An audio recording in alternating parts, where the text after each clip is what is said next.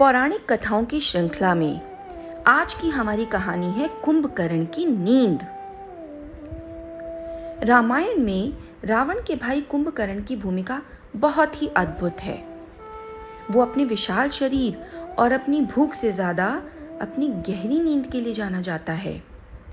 माना जाता है कि राक्षस वंश का होने के बावजूद कुंभकर्ण बुद्धिमान और बहादुर था।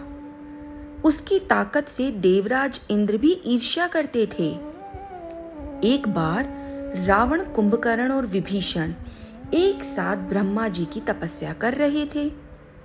उनकी तपस्या से प्रसन्न होकर ब्रह्मा जी ने उन्हें वरदान मांगने के लिए कहा। वहीं दूसरी ओर इंद्र देवता डर गए कि कहीं कुंभकर्ण वरदान में उसका सिंहासन न मांग ले। इस बात से डर कर इंद्र ने माँ सरस्वती से कुंभकर्ण के वरदान के बारे में अपनी चिंता व्यक्त की।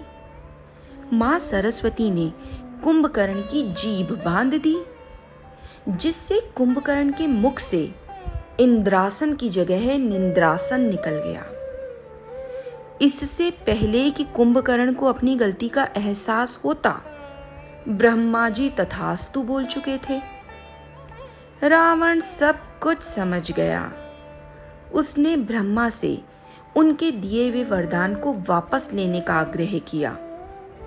ब्रह्मा जी ने एक शर्त के साथ उसका वरदान वापस लिया कि कुंभकर्ण छह महीने सोएगा और छह महीने जागेगा। इस बात को रावण ने मान लिया।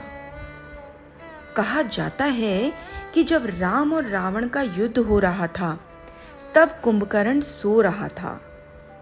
इसलिए उसे जगाने की कोशिश की गई और बहुत प्रयासों के बाद ही वो नींद से जागा था। तो ये है रहस्य कुंभकर्ण की नींद का।